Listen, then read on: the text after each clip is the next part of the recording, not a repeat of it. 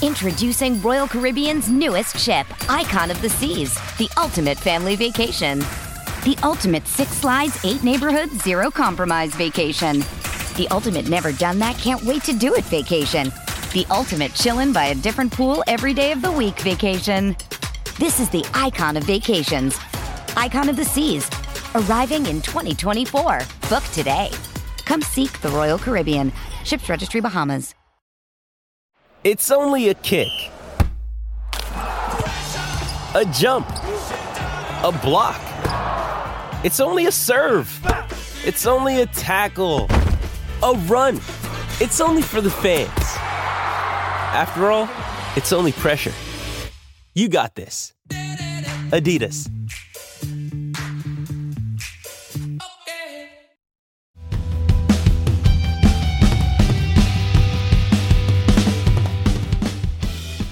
Hello and welcome to the Manchester is Red podcast. My name is Steven Railston and we're recording on a sunny Friday new, Friday afternoon, should I say, ahead of a historic FA Cup final, the first Manchester derby ever in the FA Cup final. And I'm joined by Samuel Luckhurst, who's going to look ahead to the game and, and, dissect the week's news. There's a bit of transfer news going on um, across the next 45 minutes or so. But before we get stuck into that, I've got to ask Samuel, how was the press game on uh, was it, it was Tuesday, wasn't it, Samuel? On Tuesday morning. It it was it was we scored four times as many goals as last season, but unfortunately we also conceded more goals than last season. Uh, we, we we came off not quite know not, not not quite knowing what the final score was, and then it was um, confirmed later on that it ended up nine four. And and in fairness, we, we should have scored more goals. We had some good opportunities. There was a we, we did use a couple of cheat codes. Uh, Danny Webber scored both our goals in the in the first half, but then he had to. Um, he had to he had to go off, so he could only play a half for us. But in the second half, uh, coincidentally, we actually without without our goal scorer, we actually drew the second half. That was that was two two. So that's the uh, the pride we can we can take away from it. But it's it's always well, you would have won if I was playing, of course. Of you, course, I'll, yeah, I'll, be there next year. If Bruce Springsteen's, I doubt he's going to be playing again so soon, anyways, and the date's going to fall on that game. I was obviously very disappointed to miss out. Yeah, but, uh, understandably so. It is. It's. It's. You know, we. we it's. It's a. It's a great day out. Whatever your age, whether you're a United fan or a football follower, um, it's. It's just a, a brilliant stadium to, to play at. It's. It's something to um to, to cherish for, for a very very long time. So and, and I've had the fortune of, the very good fortune of being able to have done it three times. So hopefully there are many more to come. The only problem with, with those games is that the pitch is absolutely immaculate. So when you take a heavy touch, there's no excuse really, is there? You can't look down no. and, and, say there's a divot there or there's a dodgy bit of astroturf because it, it looked fantastic, the photos um, that you guys have sent of you, you were playing and a few souvenirs as well, a few shirts, of course, um, from the game itself. Anyways, we'll go in straight into the FA Cup final, Samuel. As I've said, the first Manchester derby um, in the FA Cup final tomorrow afternoon.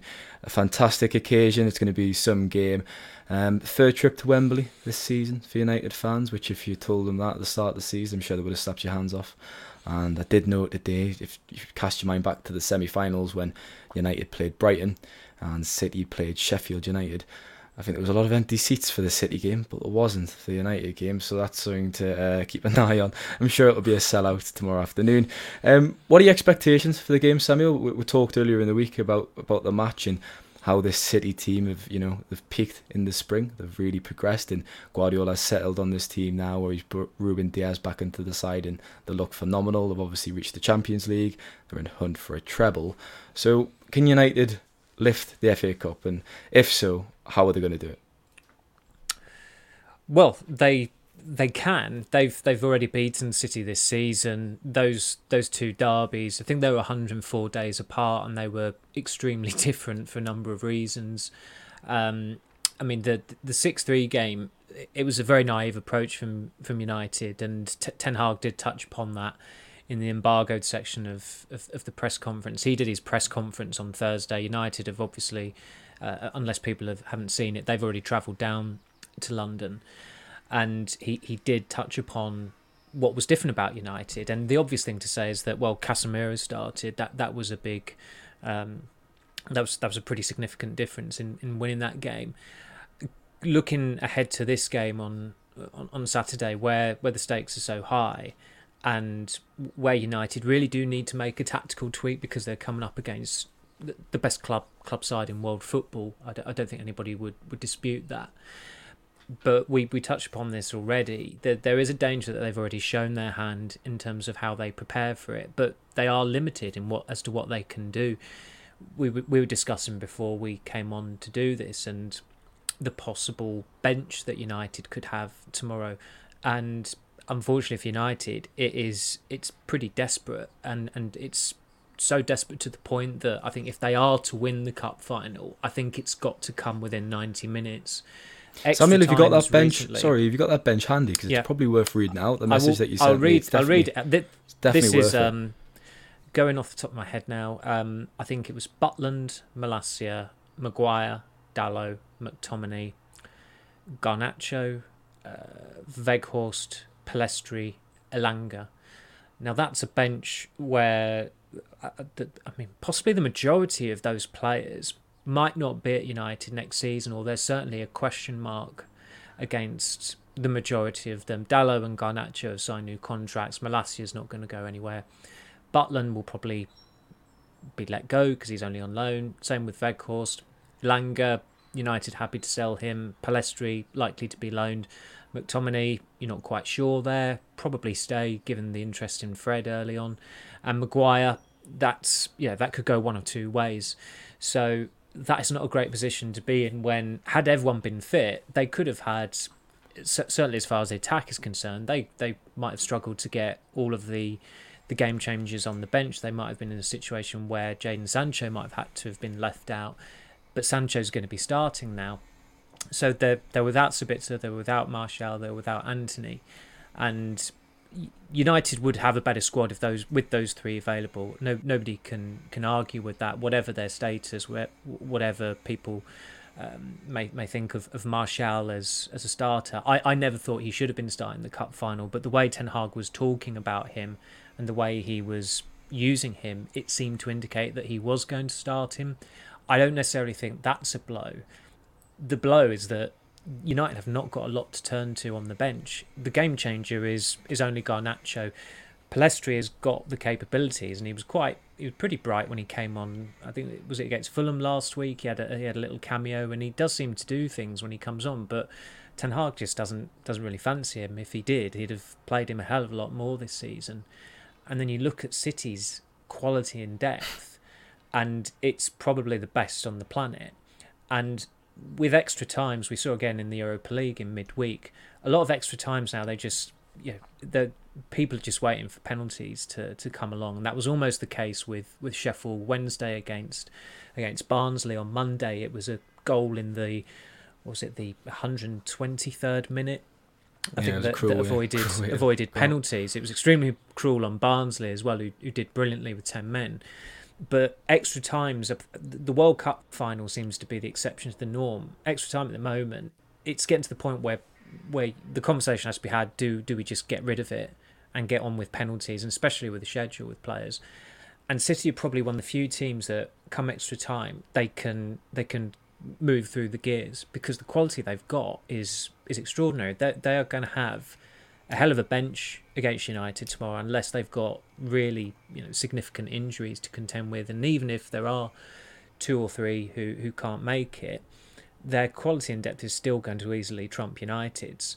And you look at the team that United ended the semi-final with and the penalty takers and there's always a risk with that because you're taking good players off who you would otherwise uh, entrust with taking a penalty and you look at the scorers of those penalties as well and they, they converted all of them, but you you would not be as certain of United getting that far against City with the bench they have in these circumstances. So I you know I think if they're to win it, it's it's going it's got to be within 90 minutes. They're going to need to be some Herculean efforts.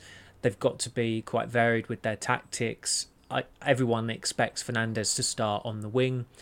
If he doesn't, what's the alternative? They've, they've got to have something up their sleeve that is going to throw City. Now, Fernandes has started on the wing. When I think it's seven or eight times this season, it's always been on the right.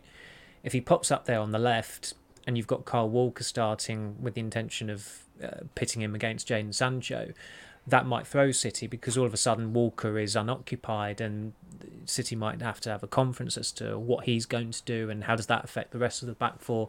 You've got to try and keep City guessing, which is why, although I think everyone, I mean, we've done our teams for the panel and it's our personal 11, it's also probably the predicted 11 as well. Although that team is what United should go with on paper, you would encourage them to be moving the shapes around. You'd be telling Sancho go over to the right every now and then, um, because City City don't have a left back, not an out and out left back. Try and make the most of that. You've been playing well on the right side in recent games. Get out there, show everyone what you can do against your former club as well. I mean, that's something that's not been talked about whatsoever because it's it's a pretty you know, it's a pretty small subplot, but it could be it could be the the, the big talking point of, of the final. You never know and and Rashford as well. We all know that he's at his optimum off the left. So although he's probably going to start up front, pull on to the left, have a go at Walker every now and then, see who else can go through the middle. Uh, just try and change it up. Try and be as varied as possible, because as as, as phenomenal as a team City are, United have got a decent defensive record, and they have got to also show the faith and the trust in their defenders that they can do the job when need be and if if you're to win an FA Cup final, it, unless it goes to penalties, you, you need to score. So that the forwards have got to be arguably more on it than the defenders, even though they're coming up against Haaland and De Bruyne, etc.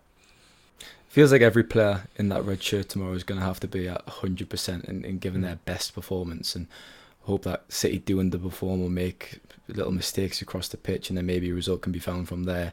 I guess if you're a glass half full kind of guy, which I certainly am, Samuel. You'd say over the years United have had a tendency to shock City in the games. I mean, look at the Solskjaer era.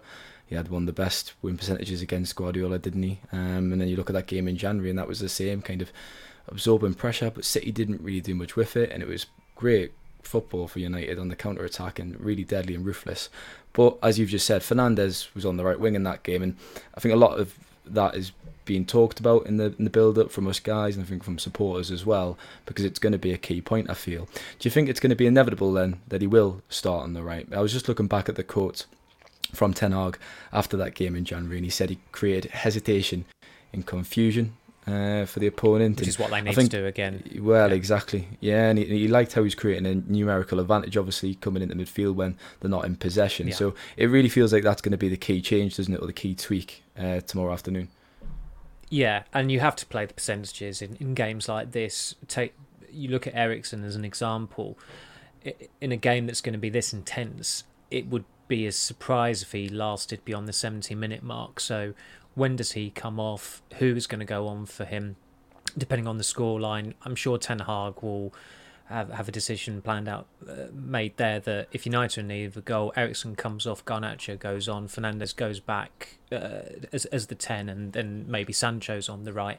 If United uh, to be uh, leading at that point, then logically McTominay goes on to uh, offer an, an, extra shield uh, for the defence as, as United try and try and hang on. You've got to prepare for all possibilities. I remember uh, Mourinho saying years ago when Chelsea were uh, I think after they'd beaten PSG 2 0 in, in the second leg of Champions League tie and they trailed 3 1 going into it, they prepared for a scenario where it was the last 10 or 15 minutes of a game and they needed a goal to be ahead on, on, on the away goals rule. And they did get that goal as well. They, they won the game 2 0 with, with quite a late goal.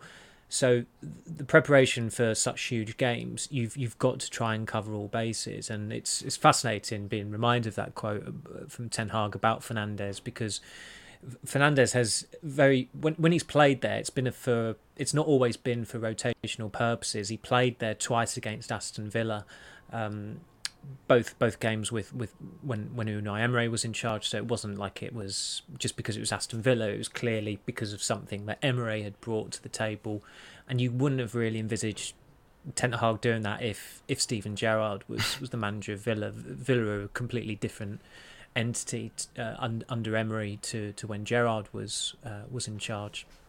So that that that's clearly a, a, a strategy that I think is going to happen and as I said earlier, there is a danger that United have shown their hand, and that's why they've got to vary it. If Fernandes drifts out to the left, no, you know, I don't think anybody should um, grumble about that uh, if, if if you're a United supporter because, as I said, Sancho has been playing quite well on the right recently, so you want him to have stints out on the right. You don't want him just fixed to his position the whole time. That's why one of the reasons why City are a great side. They're so fluid and they can interchange and they can they've got such intelligent players. They pop up in in different areas, and it's getting to the point now where although we have team sheets and we put players in positions once the paper has been submitted, you might as well put it through the shredder because it doesn't really matter a great deal, and especially the way City play, where they play with four defenders, but they play with with a back three, and John Stones is a midfielder. Yeah, yeah, exactly. So that's it's it's it's pretty fascinating just even talking about it, and we've we're talking the day before the the, the game, so uh, yeah, it's it's it's it, it's difficult to see it playing out and being extremely dull. I think that, that there's going to be a hell of a lot of it that's that's going to be um, interesting and, and talked about for a good good while to come. I love seeing the uh, the graphics after games when it shows you the average positions because it just really shows you and emphasizes that point you were just making about how formations these days you obviously have to have them at the start yeah. of the game and but it, it's crazy some of the some of the positions these players take up and as, as Stones we've not even mentioned him at the start there and we're kind of given the players I mentioned, what a season he's had, and he's moved into midfield, and the coaching from Guardiola has been incredible. If we stick with that midfield battle, though, Samuel, I think I mean I've not checked the panels actually. I know you've put yours in, and uh, our colleague Liam has as well. I had Fred in the midfield, and I kind of feel that he's going to start, like a certainty. But would it would it be a shock to to see McTominay coming in that midfield with McTominay, Casemiro, and Eriksen? Would that generally surprise you? Because I could kind of see it, you know, I could actually see it happening. Obviously, McTominay kept Casemiro out of the team at the start start of the campaign. He, he played the Etihad, didn't he?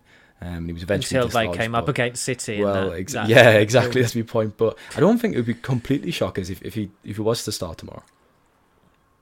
I think if he starts tomorrow, it'll be his first start in 46 days, and it's, it's 46 or 56, something like that. And immediately, you for for United fans, they'll be thinking of Ji-sung Park being brought back in from the cold to to line up against City and the in the April 2012 derby, and what an infamous tactical choice that was by Ferguson. It was Park's last last game. It didn't work. United played for a draw.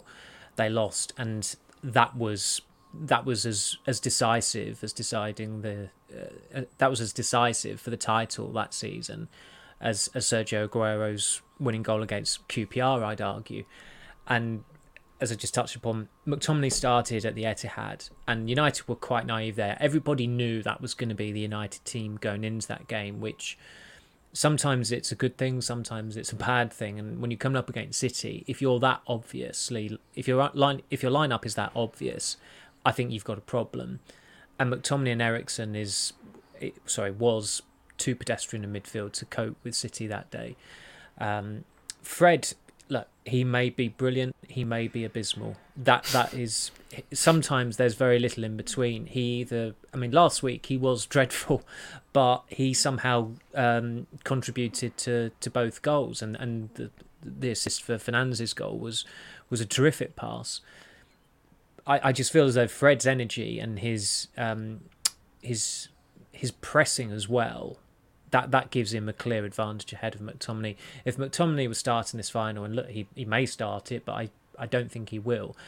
I, I'd have thought he'd have got a start against uh, Fulham last week. That'd have been the, the time to put him in. There were a couple of hints I thought with with the team against Fulham last week regarding what the cup final eleven would be, and everybody expected Fred to come in, and logically a lot of United fans would have said, look, Champions League qualification is sorted, take Casemiro out of the team. But I always thought that Ten Hag wouldn't do that because he has not played Fred and McTominay together since the Brighton game in the opening weekend of the season. It is always one or the other. Yeah, exactly. It's been very sensible strategy. And Fred also has he's he started more games than McTominay this season and he started both games against Barcelona. He started against City in January, which you can't underestimate, even though City have evolved as a team since then tactically. And he starts in the League Cup final uh, next to Casemiro. So it it wouldn't quite be a, a shock of Jim Leighton being dropped for Les Sealey proportions for the 1990 uh, final replay, but McTominay coming into the team, I I would strongly advise against that. I think he could have a good impact coming on in the game as he did in the League Cup final, but this is not a game for, to be starting him.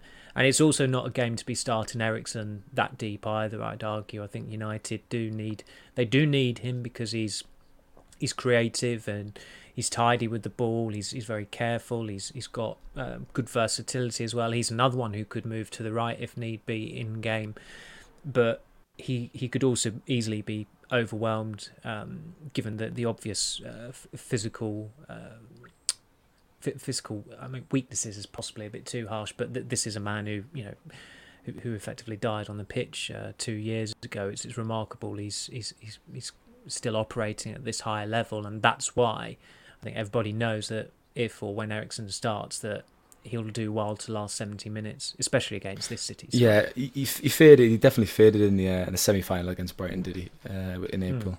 He definitely faded for that game, and it was inevitable he was going to get brought off. I thought. Um, we'll leave it there for part one, anyways. We'll be back in a moment for part two.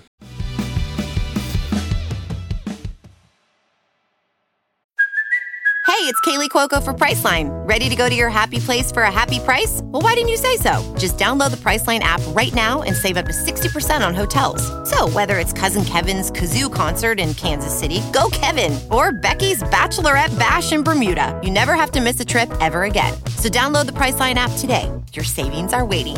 Go to your happy place for a happy price. Go to your happy price, Priceline.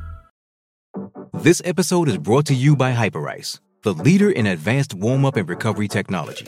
They have tons of innovative products, like Venom heated wearables to help soothe sore back muscles, Normatec compression boots to speed up recovery and increase circulation, and Hypervolt massage guns to improve mobility.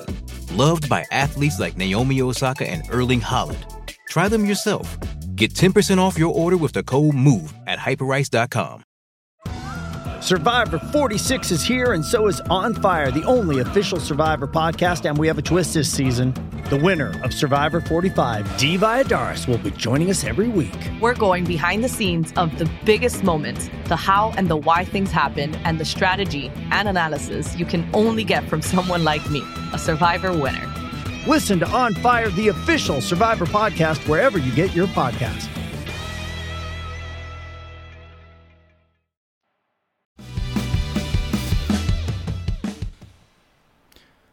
So obviously we're just talking about Fred there, Samuel, uh, and that we both picked them for our teams, obviously at the start. And I've, I kind of looked at it today, my, my five things for the morning, five things to look out. And one of the sections on that, one of the headings was some potential farewells tomorrow at Wembley. And we discussed that early in the week actually, because there was obviously some nice, lovely scenes at the end of the game at Old Trafford when the players had the families on the pitch, etc. Um, but that could be the final appearance at Old Trafford for some, and tomorrow could be the final appearance for the club for some. Um, if you look at those players, who do you think has potential then to maybe make the, the last game for the club? I mean, Fred for me, off the top of my head, obviously Fulham are interested. Harry Maguire. Weghorst leaving, isn't he? Uh, Jack Butland, he's, his loan's expiring. So um, Marcel Sabitzer, he's going to be in the stands as well watching. What does your kind of instinct tell you with that? Do you think United are going to maybe make a permanent offer? How do you think? Uh, how do you think that is going to develop? There was a Dutch journalist at Carrington on Thursday from NOS, and his last question was, "Will this be Wout Weghorst's last game?" And Ten Hag didn't really want to get into it but he could have just asked either of us, any of us there, and we'd have told him yes. I mean, yeah, waste of a question. The, guy, the guy's, it was a waste of a question. He's he scored two goals in in 30 games. I don't think even Burnley will want to keep him uh, f- for next season. He doesn't even fit into Burnley's plans. So how the hell he's meant to fit into United's plans is is beyond me.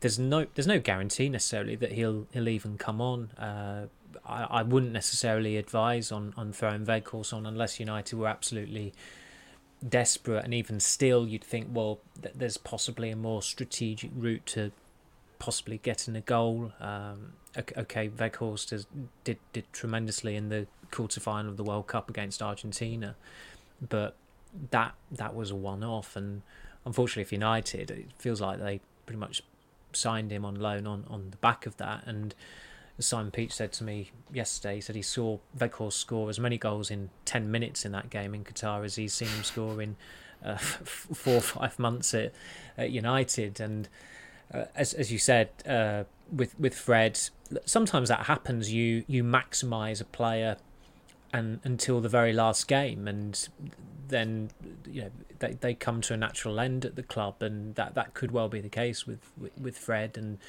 I, I think it's you know it speaks volumes of his uh, of his character and how important he can be for United that he should be starting the FA Cup final and that he should also be sold in the summer if there's a taker like Fulham lined up for him. And that's that's something that has been mooted. Maguire again does he with some of these players do they get on the pitch? I mean some of the club media this week they've they've had Maguire quite you know he's been front and centre he's been quite prominent and last week there was one that said, you know, Harry Maguire reviews the season, and sometimes you think, crikey, you know, you're setting the you're setting the player up for a fall there. Um, just don't tweet that out, whatever you do. And nobody is wondering, nobody's even talking about Harry Maguire not starting the FA Cup final, even though he's the United captain and the the most expensive defender in, in the world still, four years on, because this season has been his worst at the club and he's he also has naturally come to the end. He's just got to accept that. Um, you know, he's he's given it a good go. He's been professional, but he's he's not good enough. Uh, he's not good enough to be a, a starter in, in, in a Manchester United team that is more successful now and is playing under this manager. Um, I mean, even Wan-Bissaka, who again I, th- I think logically he should start. Dalot signed a new contract United are, or Ten Hag is interested in, in Jeremy Frimpong, if he's absolutely adamant on getting a right back in the summer, there's only one player who has to be sold now because you're not going to have three right backs in that squad next season, and one of them is Wan-Bissaka and, and, and Dalot and Frimpong. That's not going. That's just not going to happen. You can't get away with just saying, "Well, we got rid of Brandon Williams," and again, if if United get a thirty million pound offer for Wan-Bissaka, they have to take that if if if that's coming their way, and I th- I think there's there, might be reasonable interest in him as well because his his form and his reputation it has recovered in the last four or five months. But as Ten Hag says, you know, he, he says good is never good enough. You look at Wan-Bissaka and Dalot uh, as right backs. Okay, they're good, but are they both good enough? A lot of United supporters would say no. And Wan-Bissaka has a ceiling. He is not going to ever ever reach uh, the, the level of of Reece James, never mind Trent Alexander Arnold as a right back. That that is beyond him. So it, it's feasible that could be the case, but it's also feasible that United, uh, yeah, that regarding a right back, they just kick that can down the road and, and maybe look at it next year and, and, and keep you know stick with Wan-Bissaka and Dalot. Um, and as we touched upon earlier, with the bench, I think the majority of them probably won't be at United next season, uh, and and that's that's the way it should be as well. It's that that that's the that's possibly the biggest problem for them going into this FA Cup final. The the state of the bench. It, it's I think it, there's unfortunately for United it might look desperate. The only thing I would say is that when the United players were ferried to the airport on Thursday, they were transported there in in blacked out vans and they've only shown what six images I think of, of players board in the plane. It really wouldn't surprise me, given that they've gone to those lengths, if Ten Hag is being deliberately pessimistic about Antony, or deliberately pessimistic about you know someone else, so that he can spring a bit of a surprise come cup final day. So you know it's it's such an important game and such a, a huge occasion that sometimes that, that element of kidology is is advisable uh, because United they, they he's need been it taking he's been City. taking tips off Sir Alex Ferguson. I've said this on the podcast a few times. When they went for a meal, it wasn't just they weren't just talking about what food they were eating. He was going Ferguson, give us some tips because uh, he's done that. Was it was it recently when uh, I can't remember who it was. You might be. There was it there was one occasion earlier was, in the it was a recent it was- example. Yeah, it was shortly after they'd they'd uh, dined in Wilmslow as well. I think. Uh, Yeah, because I mentioned that in an article. Quite remember what it was about. Yeah. Uh, just sticking with the right backs, anyways. Before we get into that team use quickly. I, Uh, I sorry, it was the new. Was it the Newcastle? It might have been saying that Newcastle were annoying. It might have been that head of the uh, League Cup final. Uh, not a bad shout. Not a bad shout. Yeah. And obviously, Wan Bissaka. I'm getting on to Wan Bissaka, but he missed that game, wasn't he? He was uh, he was ill, and, and Dalot started. But my piece today was on. I was quite bullish about the Wan Bissaka starting when we did the podcast earlier in the week, and obviously that's not changed now. I expect them to start, but I mean, fair play to him. I've said a few times to come out from the complete cold in August and to be told he was going to leave the club or he was free to leave the club, to then come back eight months later, nine months later, and to force himself back into the team. I've been very impressed with his character to do that because to be at such a low and then to fight back and, and kind of replace Dalot, um, I've been impressed by that. But as as was said after, I think it was the Sevilla podcast, long term for all Wan Bissaka has improved, he's probably not going to be that right back to take you to a, a Premier League title, for example, if, if that's what Ten Hag wants to do, and he has serious ambitions for that, anyways. Um, but yes, team news, Samuel. Obviously, you, you touched on Antony there. He sustained an injury against Chelsea, quite a nasty, nasty looking injury, unfortunately. And then Ten Hag came out uh, before Fulham and give a surprise and positive update, didn't he? But at the day of his press conference, he was a bit more downbeat, and he said, "Look, it's a, a slim chance of him playing that game, slim chance of him being available." And in Martial as well, he's also been ruled out. He was ruled out before today's press conference. But I wanted to ask you about Martial specifically, Samuel. Uh, 27 years old, nine goals this season. Do you know how many starts he's made this season? 16 do you know what? That's, that's quite impressive as well. 17. But I mean, if you actually look at the minutes, though, I mean, he's made 17 starts, but that's even worse by the minutes he's played because he can never play 90 minutes, can he? He can never Mm. play a complete game. Um, is it a blow that he's out tomorrow? That's the question I want to ask because I'm not No- sure it is. Not as far as the starting level is concerned. I, I really wouldn't have been starting Martial. It it would have been better to have had him available, but I don't think Ten Hag was ever going to have him as a substitute. I think if he was fit, he'd have started him. Yeah, I think so. And I'd have always argued that it would have been better to keep him in reserve because he has come off the bench and uh, had had good contributions this season, and certainly at the start of the season when he was having those sporadic runouts, he he almost seems to do everything, so do something in, in, in every every appearance. But in the grand scheme of things, he's he's not a great loss. You can't you can't hang your hat on him at all. Uh, his even his recent goals, they've they've been tap-ins. He he's he's been he's one of those classic strikers that he seems to have this tendency that when he scores in games, you're still when it comes down to marking him, you're still giving him six out of ten because the goal has been you know pretty routine or it's been a deflection, and beyond that, he's not contributed a great deal. And United have he he's long outstayed his welcome at United, but the trouble they have got now, uh, going off the club statement on Monday, is that they refer to it as a muscular tear, which would suggest that is going to be a long period of recovery for a footballer. In the case of Martial, the period of recovery could be about a year. You never know with him, given how long his layoffs are. I mean, he was earlier in the season. He was fit for four weeks, wasn't he? And he wasn't being played because it was, you know, I mean, I mean, reassembling him. It's it's it's almost as delicate as assembling uh, a- a nuclear weapon. Uh, if you know, if someone touches something, it'll all go off. It'll all crumble. It's He's made it's of paper mache, isn't he? Yeah, he is. He's made of papier mache, and the trouble they have got now is that he is probably, possibly unsellable in the summer, and I really wouldn't be surprised if this time next year he's he's still a United player. He certainly won't be a United starter next season because they're going to be signing a striker, and that striker is going to be taking his place really. Uh, but really, it's not it's not his place because he's he's been he's been too unavailable this season, and even yesterday when I think it was the the second port of call after after Antony, it was asked about um, Ten Hag was asked about Martial, and um, I think I think he said I'll just get the quote out now. He said these questions so many times from the media about absence of players in the last couple of months, and every time I say the same answer, it is about the players who are available, and many times we were successful.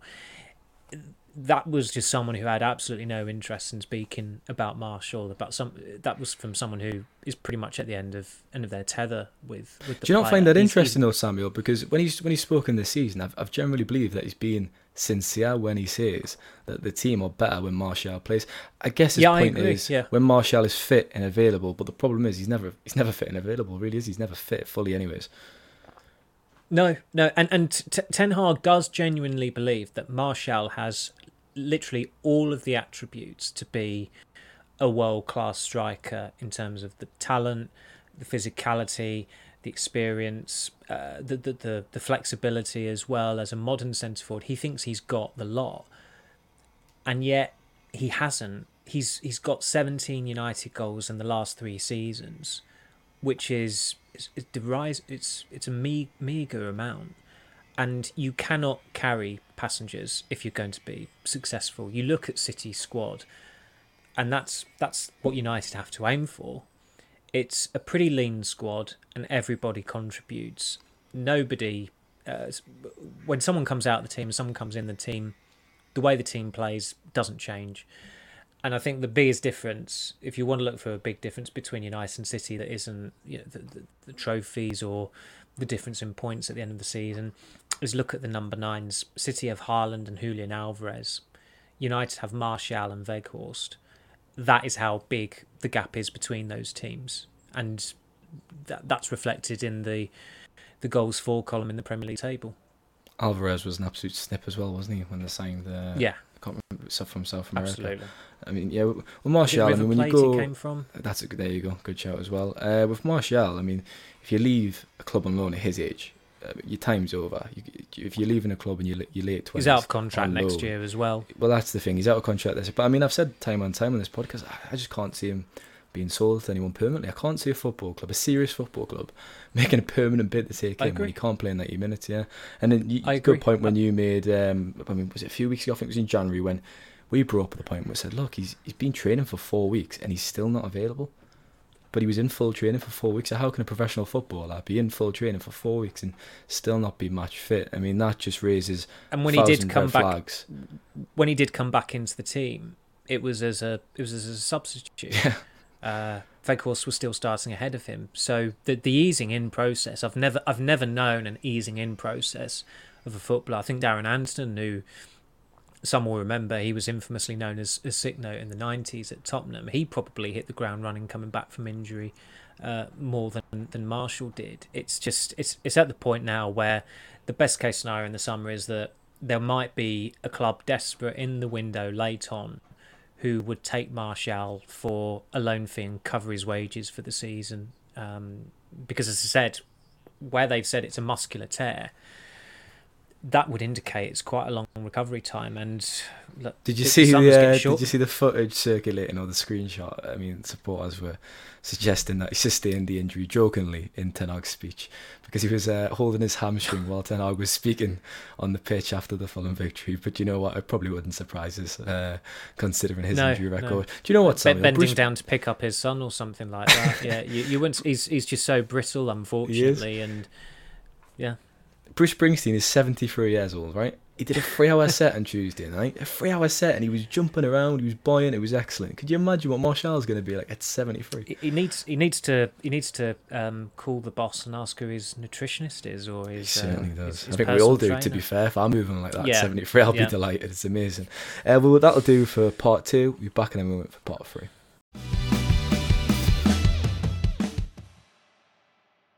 With threats to our nation waiting around every corner, adaptability is more important than ever. When conditions change without notice, quick strategic thinking is crucial. And with obstacles consistently impending, determination is essential in overcoming them. It's this willingness, decisiveness, and resilience that sets Marines apart. With our fighting spirit, we don't just fight battles, we win them. Marines are the constant our nation counts on to fight the unknown. And through adaptable problem solving, we do just that. Learn more at marines.com. This episode is brought to you by Pepsi Wild Cherry. Pepsi Wild Cherry is bursting with delicious cherry flavor and a sweet, crisp taste that gives you more to go wild for. Getting wild may look different these days, but whether it's opting for a solo Friday binge watch or a big night out, everyone can indulge in their wild side with Pepsi Wild Cherry. Also available in Zero Sugar. So grab a Pepsi Wild Cherry and get wild.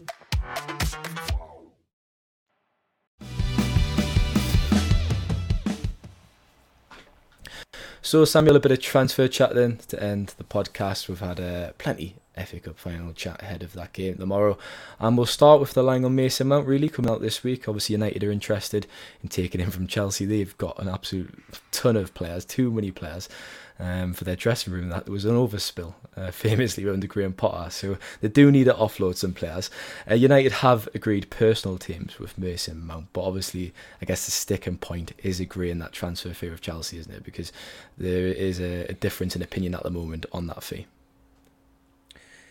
I remember six years ago, I think it, it wasn't even June yet, and I mean, we're already in June, and next month pre-season starts. That's that's that's how quickly time goes by. But it was we, we were still in May, and I did the story that United agreed personal terms with uh, Nemanja Matic. I might not have write, written it as agreed personal terms. I think I might have kind of like deliberately softened it a little bit because I wasn't didn't want to get get too far ahead of myself. But that's what I was told.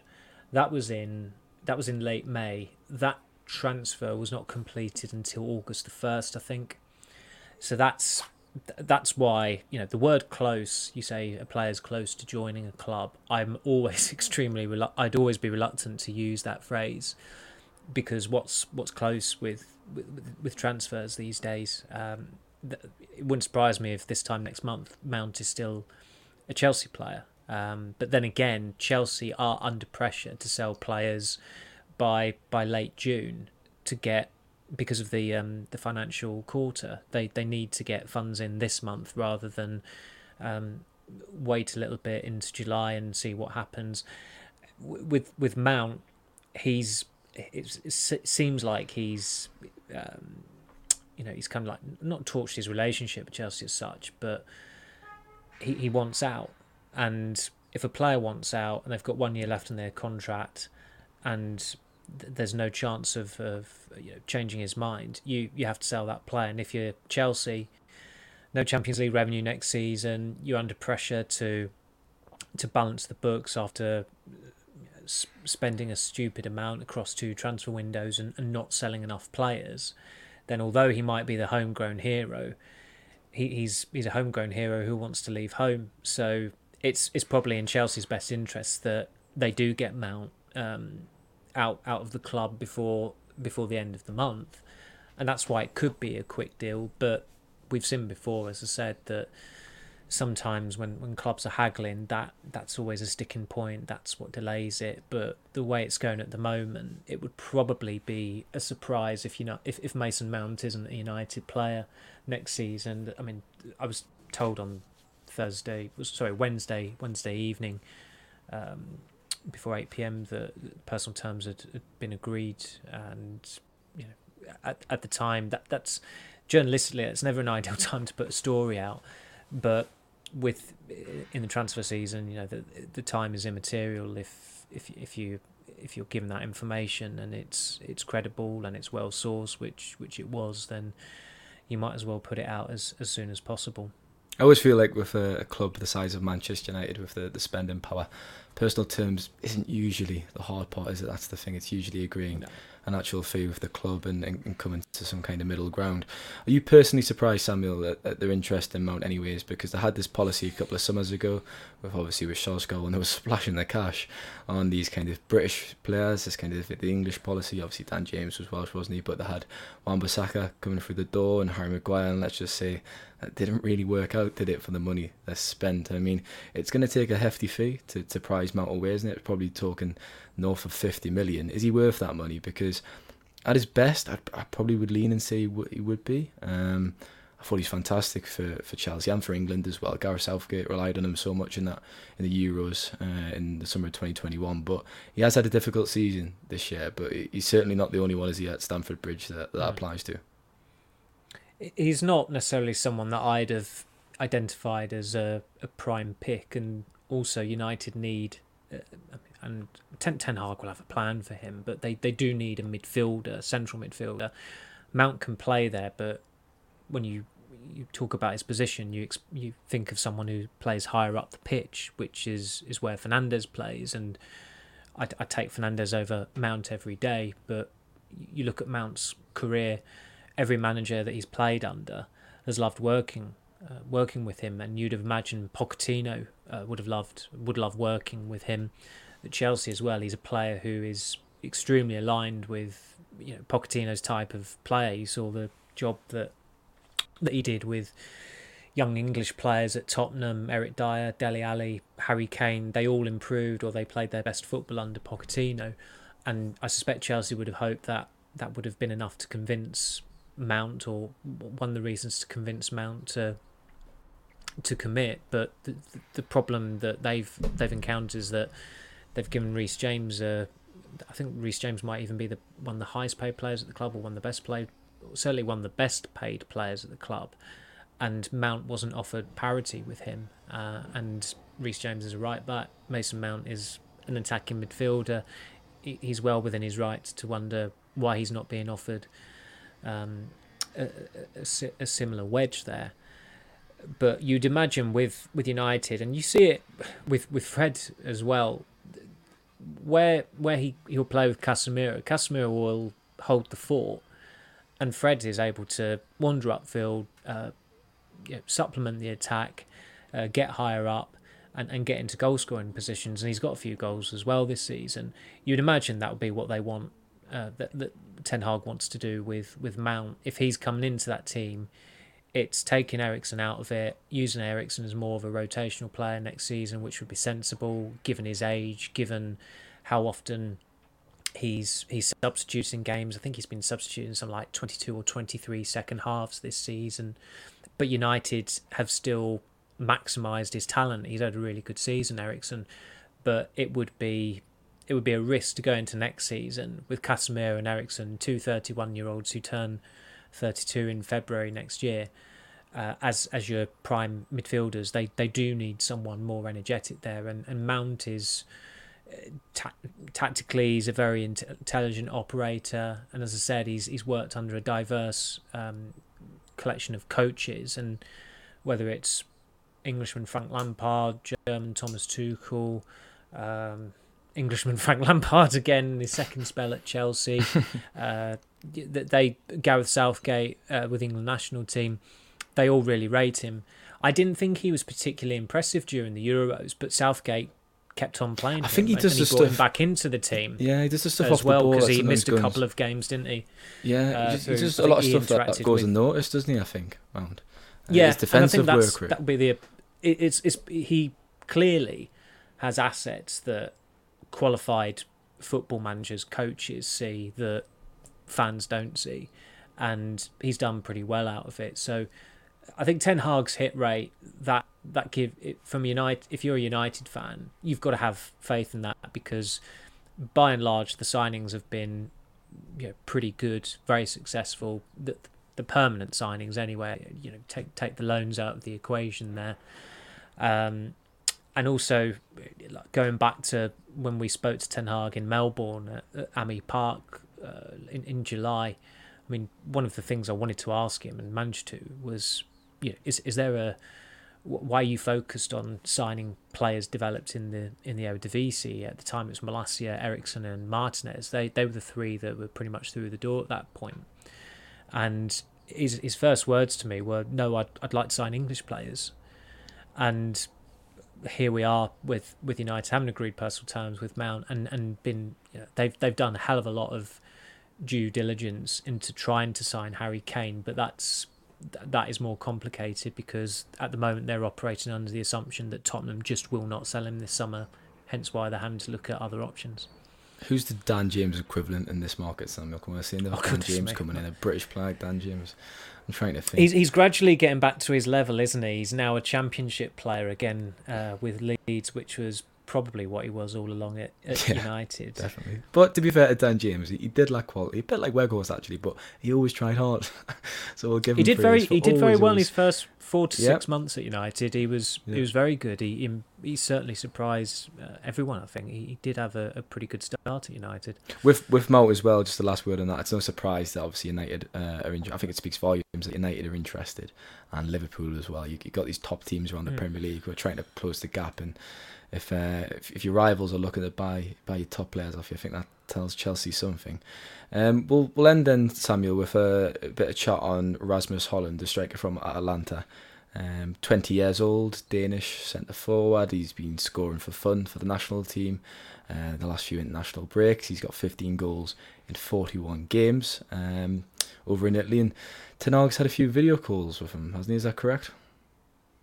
Yes, that, I, I, did write that. It would be quite the go. shock if I said now go. that no, no, it, I made it up. But uh, no, no, they Ten Hag has has spoken to him, and it's. It, I don't think it's been confirmed yet, and but it should happen. It, it looks like Hojlund is is going to be signed up by the SEG agency that uh, also represent uh, Ten Hag, which some people might say that's convenient, but also Hojlund is is you know he's pretty hot on the market. It seems he's he's had, had quite the rise. He was still playing for Sturm Graz this time last year, and there's there's an interesting correlation there going off what United were trying to do last summer, where they were looking. Well, they certainly, in fact, John Murtough met with the agent of, of Benjamin Sesko, who is another young striker. I think he's the same age as Hojlund, who was developed in, in Austria.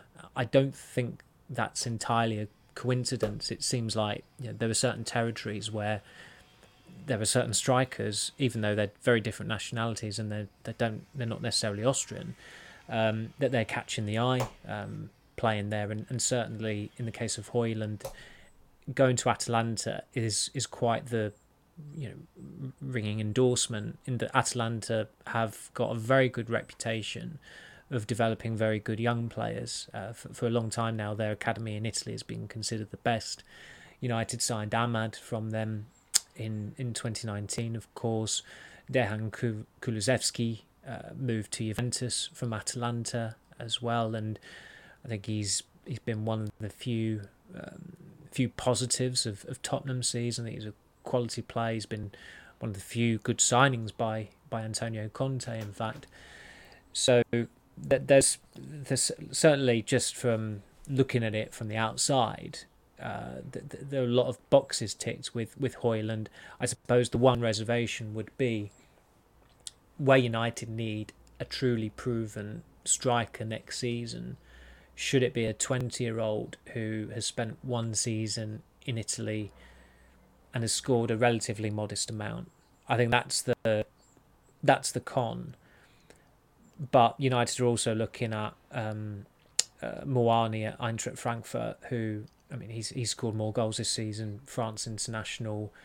He's just feels inevitable. Bayern Munich leagues. win the race for him, doesn't it? They've got a kind of monopoly. Yeah, uh, I mean Bayern Munich. Bayern Munich need a striker. Yeah. Bayern Munich need a striker. Bayern Munich sign the best players from the other German clubs uh, more often than not. So it, it, sometimes it, it depends on on the player. I always, I always thought with Robert Lewandowski, it was, it was almost you felt disappointed in him that having done so well at Dortmund and won the title at Dortmund and uh, got to Champions League final, won the German Cup with Dortmund, that he wanted to stay in Germany. I mean, he really should have played in the Premier League, and he got a big, uh, he got a, I mean, Bayern Munich's a big move, but he eventually did move to a big club outside Germany and in Barcelona last year. But he was absolutely tailor made for the Premier League, and he should have moved to the Premier League. Um, and and sometimes, well, not sometimes, but you you look at Muani, and if you're his advisor, if there's ample Premier League interest, you'd think, well, you know, go go to the Premier League. You know, that's that's that's where you, know, you where to make your name. Anyone can go to Bayern Munich and um, and, and win the Bundesliga there. It's as, as great a club as they are, and, and they clearly have a pull still because they still sign ex- exceptional players, and they're trying to get Declan Rice now as well by the looks of things. But it's it's logical for United to be looking at Muani as well. An interesting summer ahead then. Uh, just to leave it there, and some will wrap up. But before we go, have you got your sun cream? Prepared for your, your trip down to the capital tomorrow because I bet it's going to be quite hot. It's June. It's just turned June. Unusual, isn't it, to have an FA Cup final uh, in June? Very, very, um, very unusual. I wonder if they'll put bucket hats in the press box. So the club of, uh, I don't know if you saw it today, but the club are giving bucket hats to all supporters under their seats in the United. Oh, have they? So that's, I wonder that's, if that applies not... to the to the press box.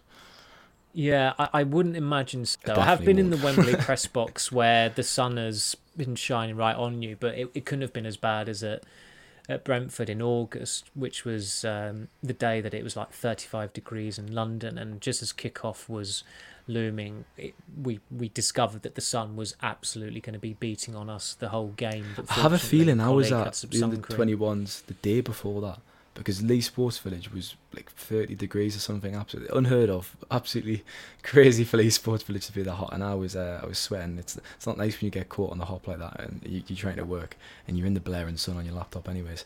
Um, safe travels, Samuel. Safe travels out in London, and thanks for your time. No, no problem. Thank you. And uh, yeah, I'll I'll be off for a couple of weeks, so I, I won't be able to have, uh, ah, I forgot about that. Yeah. Offer my I won't be able to offer my uh, assistance to United on, on, on Saturday either, uh, despite my having my goal scoring boots on earlier in the week. You know, I, I can now say I've scored this this this is my sign off, but I've I have scored more Old Trafford goals than Ronaldo and Weghorst this season. So but on my that, screen, that's, that's, it says this podcast has went on for 51 minutes. I'm just absolutely shocked it took you that long to mention it because we did open up with the football chat and you didn't mention it.